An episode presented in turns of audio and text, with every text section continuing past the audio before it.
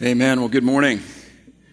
It is great to see you guys. It's great to have you joining us online as well this morning. Uh, when David, my fellow fast talker, so you talk as fast as you want, buddy, was up here earlier in the service, he talked about Alpha. And, uh, and it reminded me of some of the quotes that I've been reading on Instagram from Charles Spurgeon, and I sort of left this as an audible uh, in the message. I'm like, ah, I don't know, do I want to share these things or not? But I think they fit with where we're going today, and, I think it'll be helpful to you, and I want you to hear these things. Charles Spurgeon is one of my favorite people. Like, he died at 1892, so it's not like we got to hang out a lot. Um, but I've read about him. I read a book on him last year, and I got to the end of the book, and I, obviously I knew that he was going to die. By the way, at age 56, by the way, of gout. Wow. And I'm getting sad as the book is like the less pages we get, the more like I'm starting to grieve the loss of this guy who's become my friend. But he has the gift of saying things very penetratingly, okay? He is clear. Like you don't get to the end of a Spurgeon anything and go, I wonder what he was trying to communicate here. No, no, no, you know. And here's what I want to do. I want to read these to you because they're about evangelism. They're about taking the life of Jesus that lives in you and sharing it with other people. Let this stuff wash over you, and not in a way that then makes you feel crummy, but in a way that makes you turn to the Lord and go, hey, you know what? That might not be me, but I want that to be me, or at the very least, I want to want that to be me. So, with Alpha in mind, he says, winners of souls are first weepers for souls. Okay, I screenshotted that. I saved it. I'm like, oh, I gotta, gotta look at that again and again and again. Like, I'm sitting there going, when was the last time I wept for a soul? Look, it has happened and it does happen, but it needs to happen more. You'll love this. He says, Have you no wish for others to be saved? Now, hang on. What is he saying there? Because I think it's important. He's saying, Listen, if there is no desire, zero inclination in you to see other people know the joy of Jesus, the hope of Jesus, the forgiveness of Jesus, the relief of Jesus, the life of Jesus, that you, presumably at least, have experienced yourself, he's like, Listen, if that's not in you, then you're not saved yourself. And then he says, Be sure of that, just in case you were wondering what he was meaning by that. Boom. That's true, isn't it? How can Christ be contained in any one of us? He says, I fear that some men would rather be damned than be laughed at. Think about that. He's like, you know, one of the things that keeps people away from Christianity is just, oh no, now people are going to, you know, laugh at me because I'm a Christian. I think it goes the other way too. I think one of the reasons why we don't share our faith or we don't invite people to Alpha, I think one of the reasons we don't do that is because we're kind of afraid. Like, what are people going to think of us? What, what is that going to cost us? What might happen if I do this? Are they going to laugh at me? He's like, man, it's heaven and hell. We got to get past that stuff. He says, if sinners will be damned, at least let them leap to hell over our bodies. I love this guy. I need to be more like this guy. He says, if God has given you an anxiety for the souls of others, then with faith, get to work in all your feebleness. It's brilliant. I think that too is what plagues us. You know, we're like, ah, I can't talk to this person about Jesus because I'm not a Bible scholar. I don't know all the answers to all the questions. You know what? I don't know all the answers to all the questions. And it misses the point. And the point is that God is the one who does the work. He's just going to use you. And that's a privilege. He's like, just get to work in all your feebleness. Get to work in faith in Him and in His power and in what He can do. He's like, get to work. All right, last one. He says a church is a soul saving company or it is nothing. A church is a soul saving company or it is nothing. I don't know about you guys, but like, I don't want to be involved in nothing. And I don't think you do either. So as we enter into our study today, here's what I want you to be asking yourself as we move through it. Okay. Like what is standing between me and, you know what? I've got the life of Jesus in me and I need to share it with you and with you. And then I think maybe also with you and probably these guys over here need to know about that. And then what about those people over there? Maybe I can somehow be a part of reaching those people over there. And what can I do to export the life of Jesus out of here and out here? What, what prevents me? What stands between me and that? So as David said, we're considering, uh, we're continuing to look at the greatness of Jesus and we're doing it today by comparing the life of Jesus to the life of Jonah. And we're going to see similarities, but we're going to see dissimilarities. And it's in the dissimilarities, actually, that we see how Jesus is infinitely greater. But here's the deal Jesus, with regard to Jonah, said, Hey, guys, if you want to see my greatness and you were looking for it in some of these characters in the Old Testament, let me give you a name. I'll identify somebody that you really ought to go look at. Compare my life, he says to Jonah. So we're going to do that. But we're also going to compare our lives to Jonah because there are similarities there too. So the story of Jonah begins in Jonah 1, beginning in verse 1. And he says, Now the Lord, or the word of the Lord, came to Jonah, the son of Amittai, saying, and here we go, Arise, go to Nineveh, that great city. And great is one of the key words in the story. We'll see it again and again and again. Starts with a great city.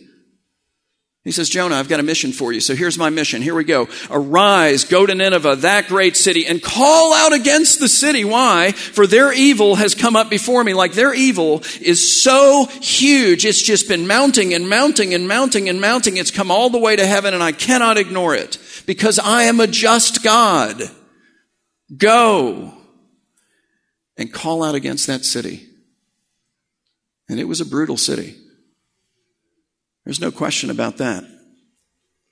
He's saying, Look, Jonah, here's what I want you to do. I want you to go to the city of Nineveh, and I want you to tell the city of Nineveh that their evil has become so great that it has reached the heavens that, that I am done with it. And then here's what's coming. If they don't repent, if they don't turn to me, if they don't call out to me for grace and for mercy, if they don't come and say, Oh Lord, we humble ourselves before you and ask you to forgive me, then destruction is coming. And I just want to pause because we're looking for similarities not just between, between Jonah and Jesus, but between Jonah and us. And there's one of them right there. As uncomfortable as it sounds, that's kind of sort of our mission, isn't it? Why? Because what is the Christian gospel? It is first of all that there is a God. That that God is our creator, our maker, and therefore by our very being, we owe him our allegiance. We're accountable. May not want to be, but we are. And that that God in grace and in mercy gave us the privilege of being made to live our tiny little lives for the greatest good, the greatest beauty, the greatest love, the greatest mercy, the greatest wisdom, the greatest being, the greatest object in the entirety of the universe. He's like, listen, you can live for yourself, you can live for this person, you can live for this stuff over here, you can live for all of these lesser things. Everything on earth will perish.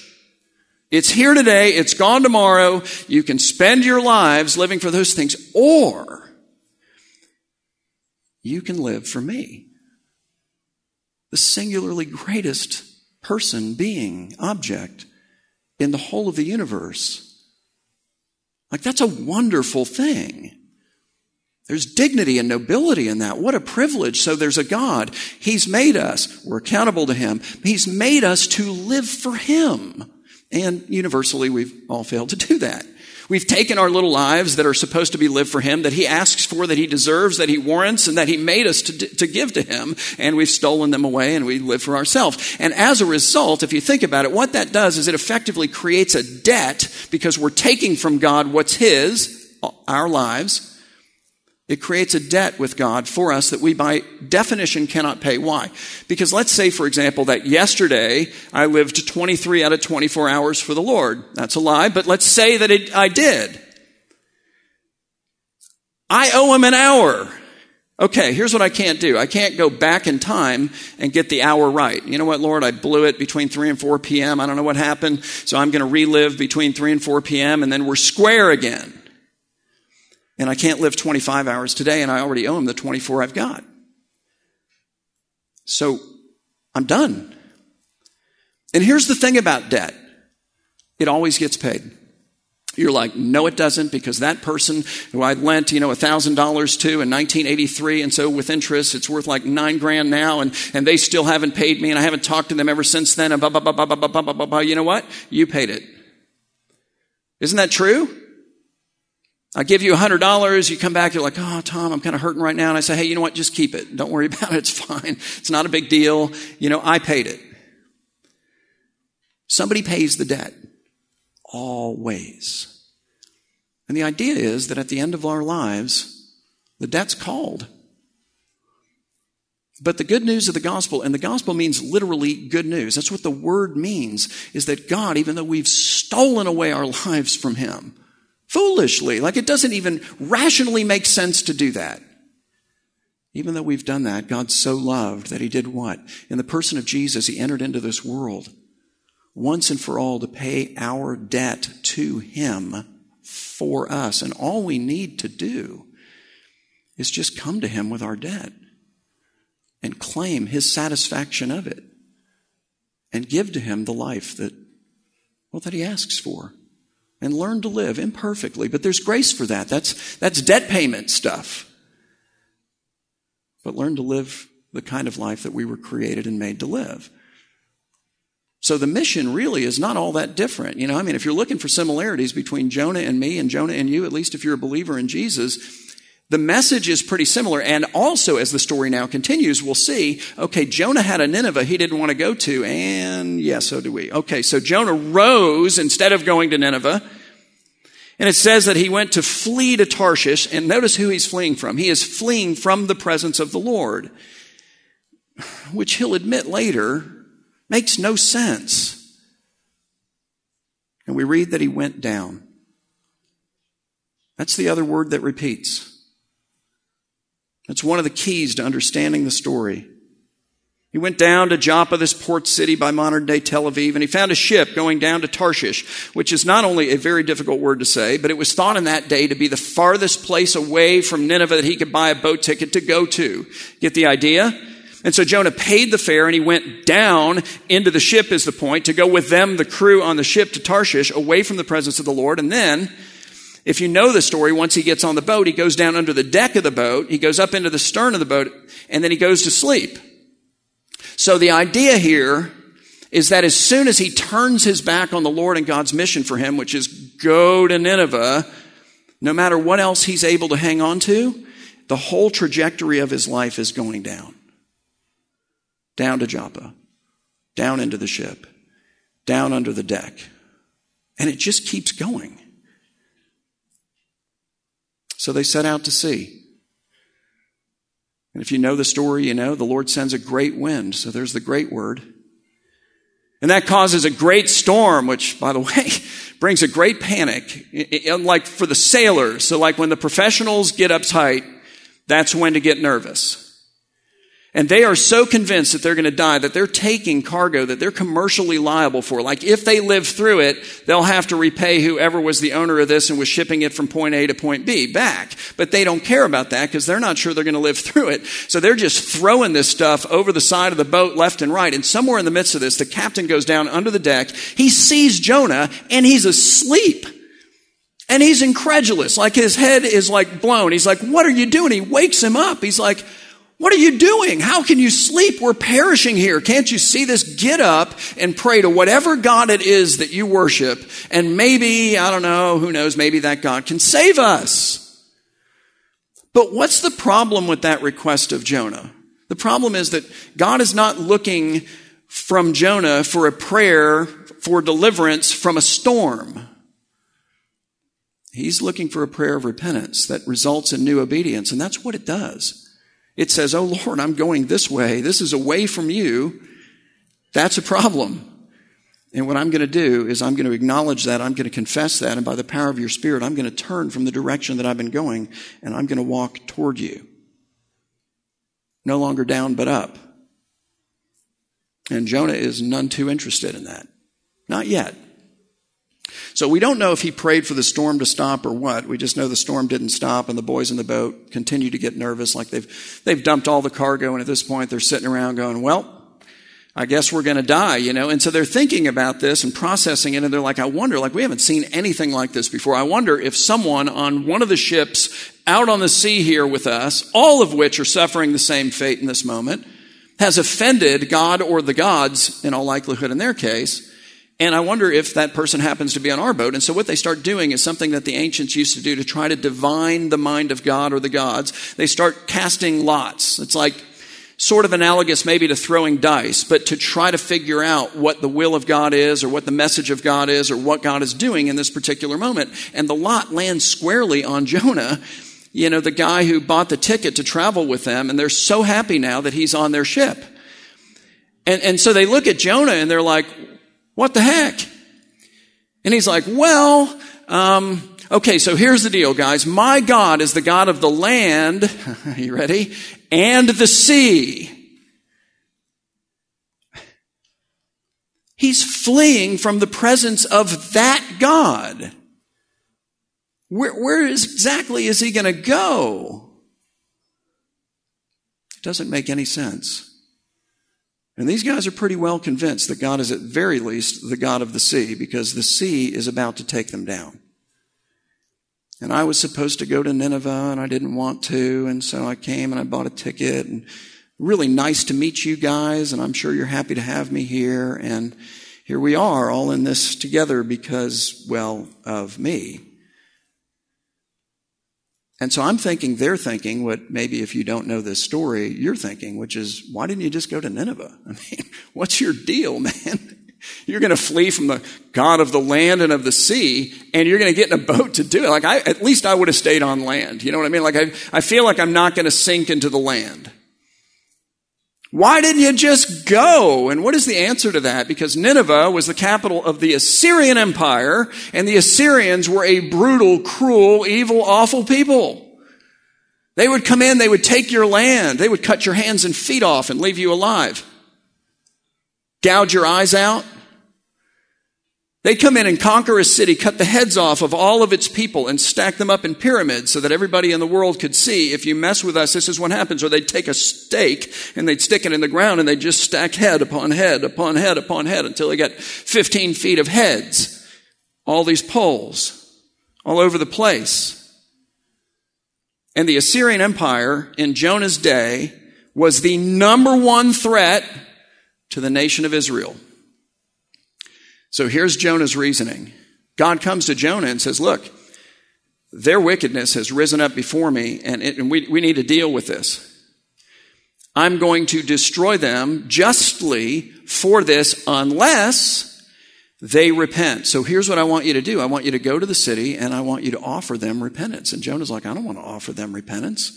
A, I really don't like those people. B, I think it would be better for my country if I did not. So his allegiance to his country excelled his allegiance to God and to his mission. And look, that's not always the case, okay? But I think when it is, Jonah would go, um, you can learn from your experience, you can learn from mine. Stay with the Lord. Complete his mission. Follow him. So the sailors look at Jonah and they're like, all right, um, what do we do? Because it's pretty obvious that your God is upset and we're all going down. So is there a sacrifice we can make? You know, like what, what can we do to appease the anger of this God? And Jonah said, well, there's really only one thing we can do. Take me and sacrifice my life and then your lives will be saved. It's a powerful statement. Sounds a little like Jesus, does it not? It's interesting. You know, Jonah, I think, gets kind of a bad rap. He, he's, he's called a racist. It's thought that because he's a Jew, then he doesn't want to go to the Gentiles, and the Assyrians are the Gentiles. That's not a problem for him at all. He goes down to Joppa. He gets on a boat full of Gentiles. He buys a ticket to go to a Gentile city, Tarshish. He gives his life to save the Gentiles. His issues are otherwise. They take Jonah, they throw him in the water. The storm stops. The sailors worship the true and the living God. And look, here's the deal. If you weren't in Sunday school as a kid, you have no idea. I mean, you're thinking, well, I guess that's the end of the story, and now let us pray. You know, like, because that's the end of Jonah, obviously. But if you went to Sunday school as a kid, then you know about the great fish, because we have a great city, a great wind, a great storm, and we have a great fish. In verse 17, it says, And the Lord appointed a great fish to swallow up Jonah. And Jonah was in the belly of the fish for three days and three nights. That was easily the coolest part of the story when you were a kid, but maybe you're not anymore. Now it's the most suspicious part. Why does that seem crazy? I mean, I kind of get it on the one hand. I'm well, why does that seem crazy? But We live in a supernaturally created world, a supernaturally sustained world. We serve a supernatural God. The entirety of our faith is based on the supernatural and Jesus himself, God made man, standing on planet earth, talking to the Pharisees in this instance. Says, guys, if you want to understand my life, compare it to Jonah. Okay. And listen to the way that he says this. He says, for just as Jonah was three days and three nights in the belly of the great fish, so will the Son of Man be three days and three nights in the heart of the earth. He's talking about his death and burial and ultimately his resurrection. And he's not speaking figuratively there. Anyway, the great fish swallows Jonah. He's buried in the belly of the fish and he passes through the deeps. Water in the Bible is an emblem of judgment and death. He's passing through death. God is taking him through death. It's a beautiful thought. And on the third day, he is spit up on the beach. I think there were people there to see this. I do. I think that's what helps me understand why the fish at all is involved, to be honest. Because what that does is it enables Jonah to then go into the Assyrian capital city of Nineveh as what's called an apkallu. What in the world is that? It's a demigod who is thought to be sent from the gods with a divine message from God. And with an apkallu looks like that. Can you see that? That's one of their etchings. So you can see it's the head of a man, the feet of a man, right? The arms of a man, and he's encased in a fish. I think he spit up onto the beach and they're like, whoa, you know, we've heard about these. And here is one. It's like God is saying, through the language of the mythology of the Assyrians, here comes a message authentically from me. He goes into the city. He preaches one sermon. It's eight words long. Wouldn't you love that? Eight words. Here it is. Yet 40 days and Nineveh will be destroyed. Whole message. There's no altar call. There's no, prayer, nothing. Everyone in the city repents. I mean, there's like 120,000 people in the city. That might be the single greatest mass conversion story ever. And what you're expecting is that, okay, Jonah's going to be pretty excited about this. Like, I mean, I don't know if you support missionaries. I support missionaries. Incidentally, you're a missionary. Please don't miss that. But you get missionary support letters. You know, I get them individually. I get them as a pastor of the church and so forth. And, you know, you read it. Can you imagine the missionary support letter that Jonah was enabled in this moment to write? I mean, it's like, well, I went to Nineveh yesterday and, I preached an eight word sermon, and 120,000 people came to faith in Jesus. Think I'm worthy of your support. He's not happy. Not even a little bit. It says in chapter 4, verse 1 But it displeased Jonah exceedingly, and he was angry. And he prayed to the Lord and he said, Oh Lord, is this not what I said when I was yet in my country? That is why I made haste to flee to Tarshish, for I knew. And now he's going to describe God. Please hear this because it's an accurate and beautiful description. He says, For I knew that you are a gracious God and merciful, slow to anger and abounding in steadfast love and relenting from disaster. My goodness, you gave the Assyrians the opportunity to repent and be saved. But I wish you hadn't. That's what he's saying. He says, Therefore, now, O Lord, please take my life from me, for it is better for me to live than to die, knowing that these people are going to one day come down into my country and wreck us, which, by the way, they did. It's not like he was off on his estimation. You did not need to be a prophet to see that that's what would, and not too many decades later, happen. Sympathize a little with Jonah. And yet God doesn't berate him. He just, he comes and he starts to work with the heart of this man. He works in questions, I find. He comes and he says, Do you do well to be angry? You know what Jonah does? He just ignores the question. He doesn't even respond. This is God speaking. He's like, Yeah, whatever, we're done. I'm not going to talk to you. It says Jonah went out of the city and he sat to the east of the city and he made a booth for himself there and then he sat under it in the shade till he should see what would become of the city. No doubt he's sitting there praying, Dear God, you know, just destroy the city. Come on.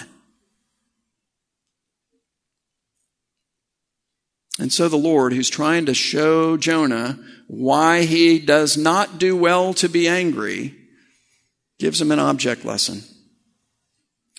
Says that he appointed a plant and he made it to come up over Jonah. Who, who made the plant? God did. Who appointed the plant? God did. Who made it to come up over Jonah? God did.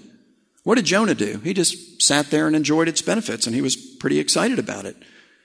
God appointed a plan. He made it to come up over Jonah so that it might be a shade over his head to save him from his discomfort. So Jonah was exceedingly glad now because of the plant. God's like, oh, you like the plant. You value the plant. All right.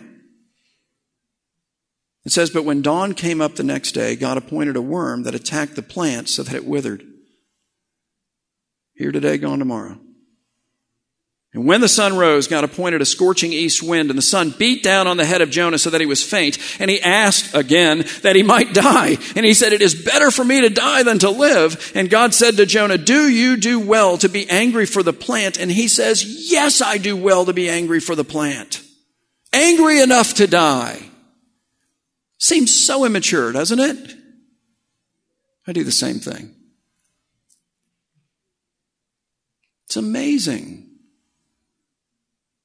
and over plants. I mean, really.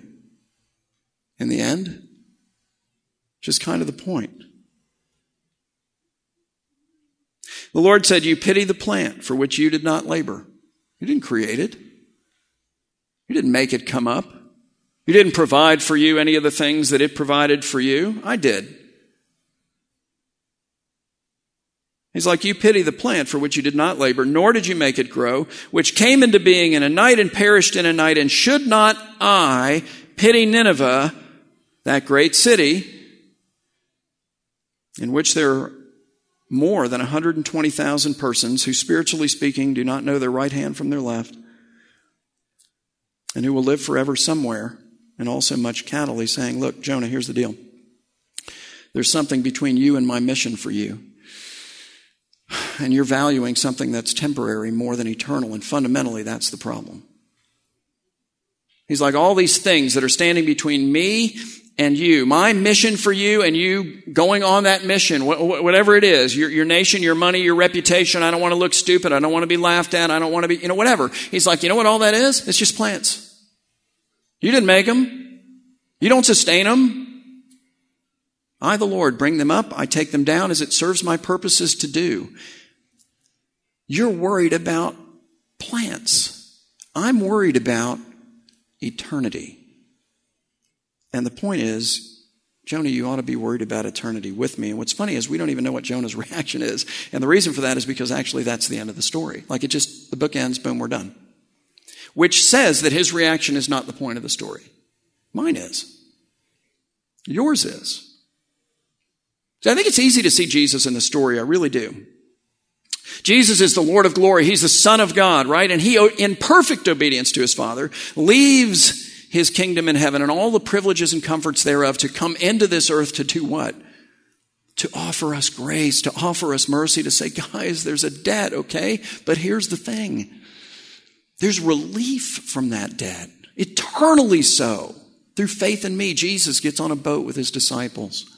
He goes out onto the sea, falls asleep in the stern. The fact pattern is perfect.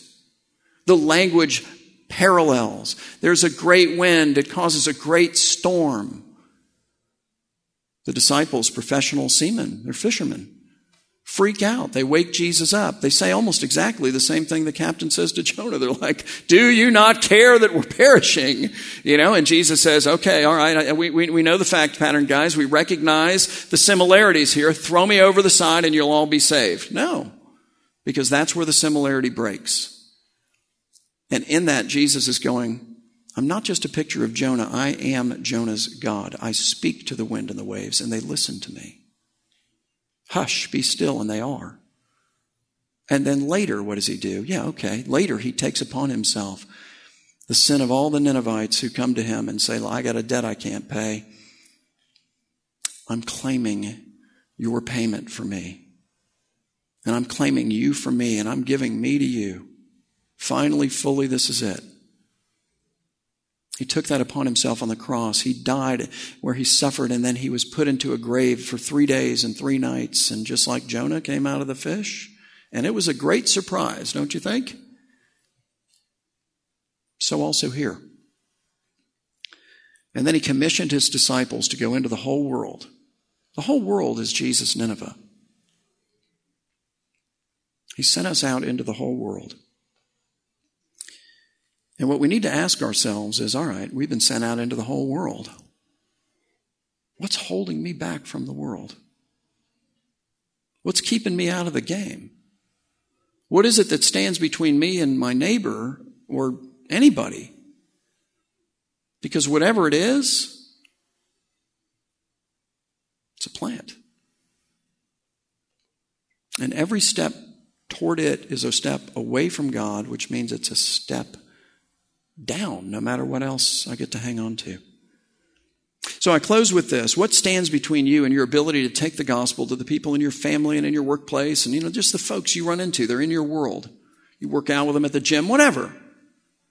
What is it? And what is it that stands between you and your ability to take the gospel to maybe a person or maybe a whole group of people that you really don't want to do that.